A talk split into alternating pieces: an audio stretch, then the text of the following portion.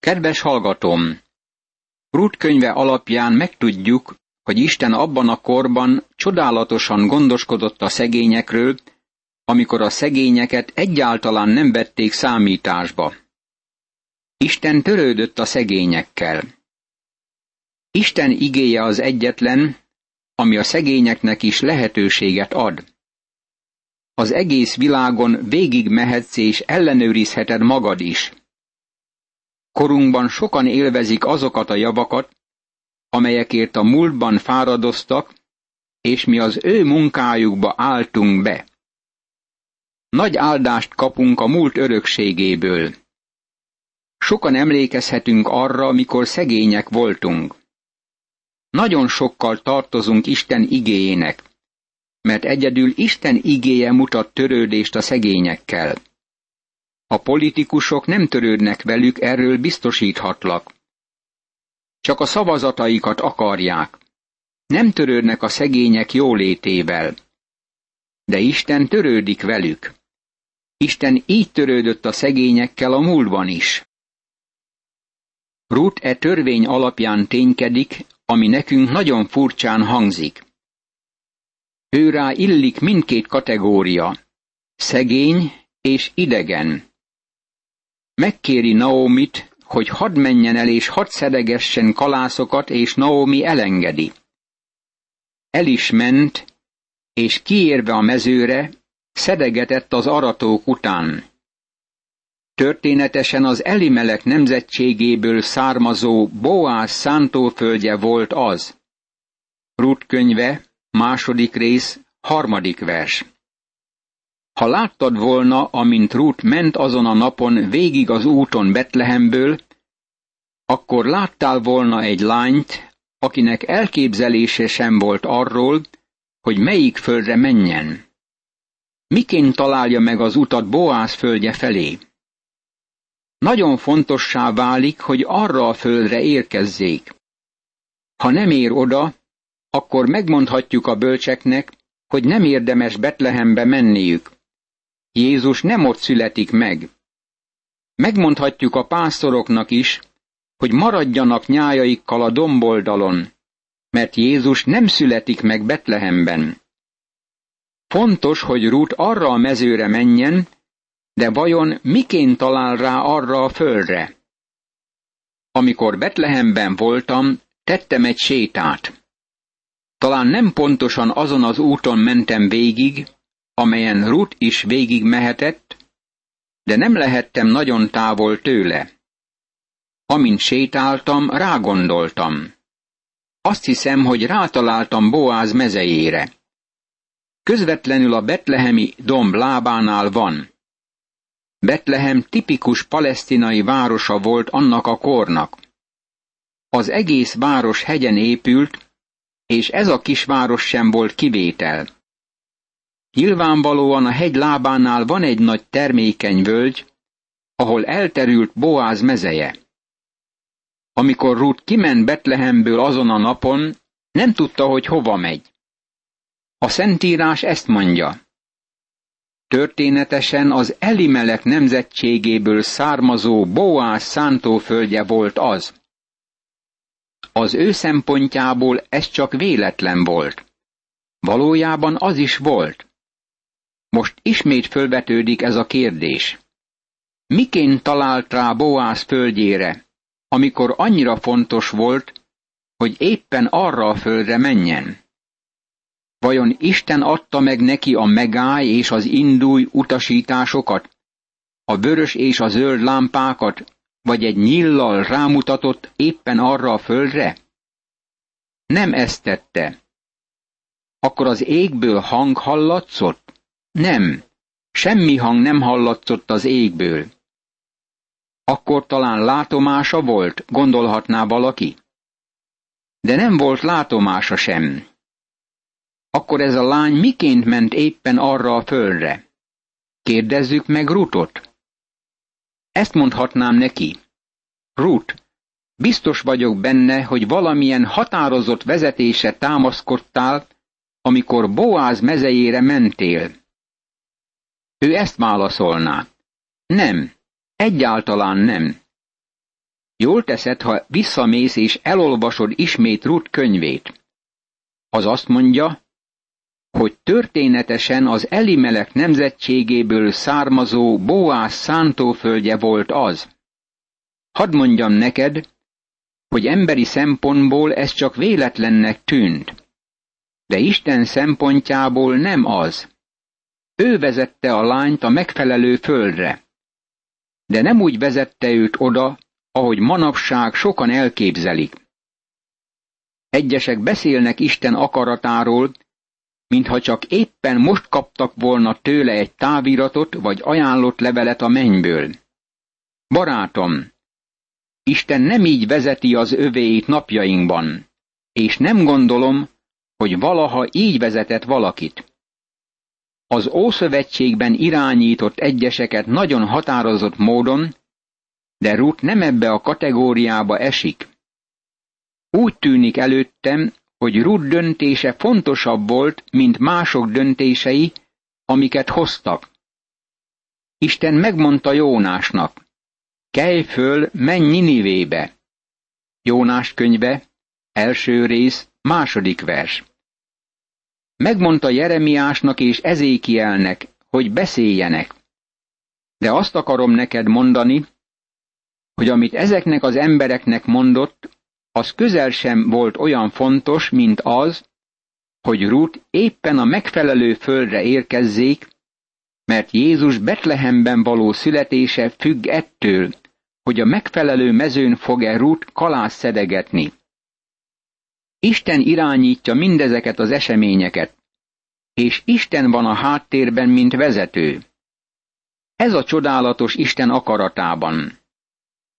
Nem vagyok benne bizonyos, hogy szükséges, hogy Isten úti térképet adjon neked és nekem. Néha szeretném, ha ezt tenné. Néha úgy beszélnek az emberek, mintha megkapták volna ezt az úti térképet. Ezt mondják. Az Úr akarata ez volt nekem, és tudtam, hogy ez az Úr akarata. Bár csak ilyen világos lenne ez. Évekkel ezelőtt két meghívást kaptam más gyülekezetektől, és nem tudtam, hogy melyiket fogadjam el. Őszinte leszek előtted. Letérdeltem, és Istenhez kiáltottam, hogy mutassa meg, melyik hívás fogadjam el. Nem mutatta meg. Nem volt látomásom. De aztán hallottam egy nagy prédikátortól egy nyilatkozatot az ő döntéseiről, amiket hozott az életében. Azt hiszem 80 százalékról beszélt, amiben kifejezte, hogy milyen sokszor nem tudta eleinte, hogy mi az Isten akarata, csak jóval később döbbent rá arra. Miután ezt hallottam, hazamentem, és ezt mondtam a feleségemnek, hogy a légkör teljesen kitisztult, és érzem, hogy merre kell mennem. Nem voltam benne biztos, de úgy éreztem, hogy abba az irányba kell elindulnom. Ami Istennek az életünkre vonatkozó akaratát illeti, ha arra gondolsz, hogy majd zöld lámpát mutat minden sarkon, vagy egy nyíl jelzéssel vagy égi hanggal fog irányítani, akkor tévedsz. Nem így cselekszik. És amikor hallom, hogy az emberek ezt mondják, nem tudom, de talán valami alapvetően téves bennük, vagy próbálnak becsapni valakit. De várj egy kicsit. Az a prédikátor azt mondta, hogy később megtudta, hogy az Isten akarata volt-e vagy nem. Azt gondolom, hogy Isten olykor megengedi, hogy a rossz úton induljunk el. Az bizonyos, hogy olykor nagyon rossz döntéseket hozhatunk. De az az érdekes, hogyha két út van előttünk, és a rossz utat választjuk, akkor a világon senki sem tarthat vissza bennünket attól, hogy a rossz útról visszatérjünk és újból elinduljunk a jó úton. Abban bizonyosak lehetünk, hogyha két út közül választhatunk, és először a rosszat választjuk, akkor tudjuk, hogy melyik a jó út. Különös, hogy sokan úgy értelmezik Isten akaratát, hogy az a könnyű út. Nekem nem mindig a könnyű út mutatta Isten akaratát. Bizonyára ez nem volt könnyű Rútnak sem. Ha megkérdezted volna Rutot, hogy tudta-e, hogy jó irányban halad, akkor ezt mondta volna. Nem tudom, miről beszélsz. És ha megkérdeznéd tőle, hogy miért azt a mezőt választotta, amit választott, azt hiszem, akkor ezt mondta volna neked. Imádkoztam, mielőtt reggel elindultam. Megkértem Istent, hogy vezessen. Valójában nem tudtam, hogy melyik utat válasszam, de lementem oda, körülnéztem a mezőn, ahol láttam elhullott kalászokat, és nem túl sok szegény szedegetett ott, ezért eléggé bizonyos voltam abban, hogy akárkié is az a föld, az zsugori lehet. De a másik oldalon sok ember szedegetett. Tudtam, hogy az az ember bizonyosan bőkezű, és nekem egy ilyen földet kellett találnom, mert Moábi, idegen és kivetett vagyok, és nem akarom, hogy kitiltsanak. Ezért választottam azt. Feltételezem, hogy egy bizonyos távolságra ment az úton, és valószínűleg tétovázott egy kicsit, és az angyalok az ég peremén letekintettek, és visszatartották a lélegzetüket. Ezt mondták. Reméljük, hogy a megfelelő mezőn fog kikötni. Éppen arra a mezőre ment. Azt hiszem, hogy a mennyben nagyon megkönnyebbültek, amikor látták, hogy Rút a Boáz mezejére ment. Isten mindent a kezében tartott. Rut előtt bizonytalanság volt, de a másik oldalon a mindenható Isten gondot viselt róla. Az egyik dicsőséges tény, amint végigmegyünk ezen a világon, annak tudata, hogy a mi időnk az ő kezében van.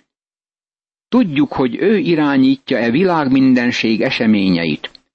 És tudjuk, hogy Isten azt mondta, hogy semmi sem történhet gyermekének az életében az ő engedélye nélkül. Emlékezned kell arra, hogy jobb körül volt egy kerítés, és azt még a sátán sem érinthette, amíg Isten nem adott neki engedélyt. Isten nem ad engedélyt neki csak akkor, ha beavatkozása valamilyen fenséges és méltó célt szolgál. Fenséges és méltó célt szolgált jobb életében. Bizonyos vagyok benne, hogy Ruth nem jött rá az általa hozott döntés jelentőségére. Csak elindult, és azt hiszem, hogy imádkozott, és észszerű alapon tett lépéseket. Isten gyermekének, aki elkeseredett, mert valamilyen jelt kíván, bizonyos élményt, bizonyos világosságot, bizonyos hangot, bizonyos látomást, bizonyos álmot. Rá kell jönnie, hogy Isten nem így beszél hozzánk-e mai időben. Isten ma az ő igéje által szól. Isten gyermeke, aki Istennel való közösségben él, akinek nincs be nem vallott bűn az életében, és nem szomorítja meg a szent lelket, életét Istennek szentelheti. Amikor arra a helyre kerül, ahol nem világos előtte, hogy mi az Isten akarata számára, akkor döntést tehet, és beleléphet abba a helyzetbe. Lehet, hogy helytelen döntést hozott, de Isten az bizonyos célból megengedte. Amint visszatekintek életembe, ott látok egy esetet, ahol számítottam rá, hogy Isten megnyit előttem egy ajtót, és nem nyitotta meg azt az ajtót. Valójában becsapta az ajtót az orrom előtt, és emiatt nagyon rosszul éreztem magam. De hálát adok Istennek, hogy ezt tette, mert visszatekinthetek, és láthatom, hogy ez volt a legjobb döntés Isten részéről. Ez olyan, mint amit József mondott testvéreinek, amikor odamentek hozzá Jákobnak, édesapjuknak a halála után. József ezt mondta Mózes első könyve 50. részének 20. verse szerint. Ti rosszat terveztetek ellenem, de Isten terve jóra fordította azt, hogy úgy cselekedjék, ahogyan az ma van, és sok nép életét megtartsa. Milyen csodálatos ez, és szolgálhat nekünk is bátorításul e mai időben. Talán ténylegesen harabdálod a körmeidet, és kíváncsi vagy rá, hogy miért nem kaptál világos vezetést. Ismersz keresztényeket, akik úgy ténykednek, mintha forró telefonvonaluk lenne az égbe. Csodálatos, hogy minnyájunknak van bejárásunk Istenhez. De nem vagyok benne bizonyos, hogy Isten mindig azonnal válaszol. Legyünk nagyon óvatosak azzal a nyilatkozattal kapcsolatban, amit valaki így fejez ki, tudom, ez az Úr akarata. Nem mindig lehetünk ebben bizonyosak. De neki szentelhetjük útjainkat, megvalhatjuk bűneinket, és vigyázhatunk arra, hogy ne szomorítsuk meg Isten szent lelkét, és igyekezzünk tőlünk telhetően Isten akaratát teljesíteni.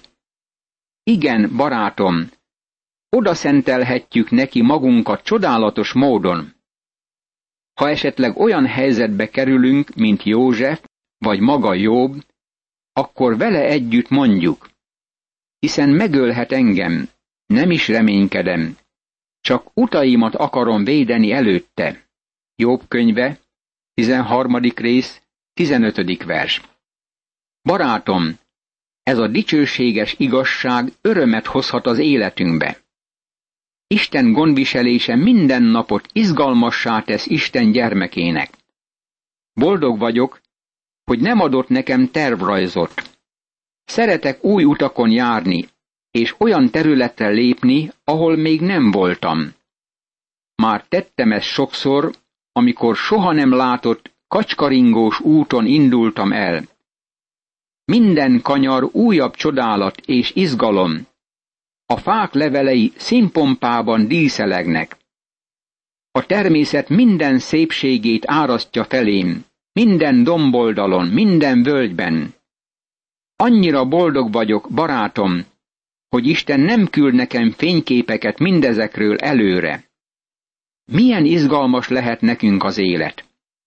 Bízom benne, hogy ez a kis kitérés segítséget adott.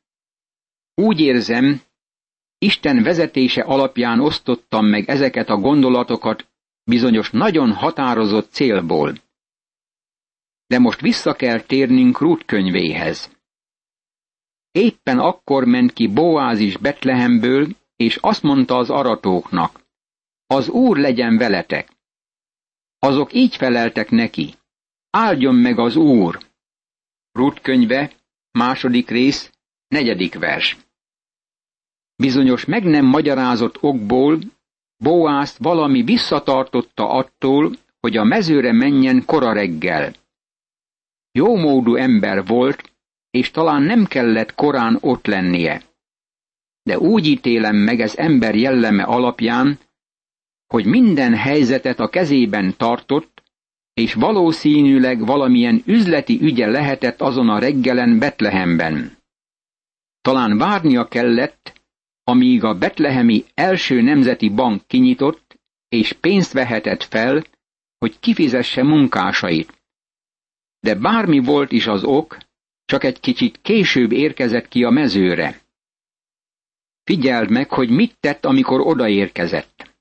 Azt mondta az aratóknak, az Úr legyen veletek. Ez a tőke beszéde. Ők ezt válaszolták. Áldjon meg az Úr! Ez a munkaerő válasza.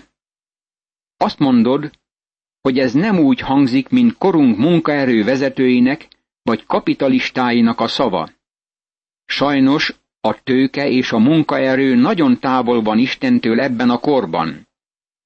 Őszintén szólva, én nem vagyok kapitalista. Édesapám sem volt az. Egyszerűen nem tudom szentesíteni az istentelen kapitalizmust ebben a korban.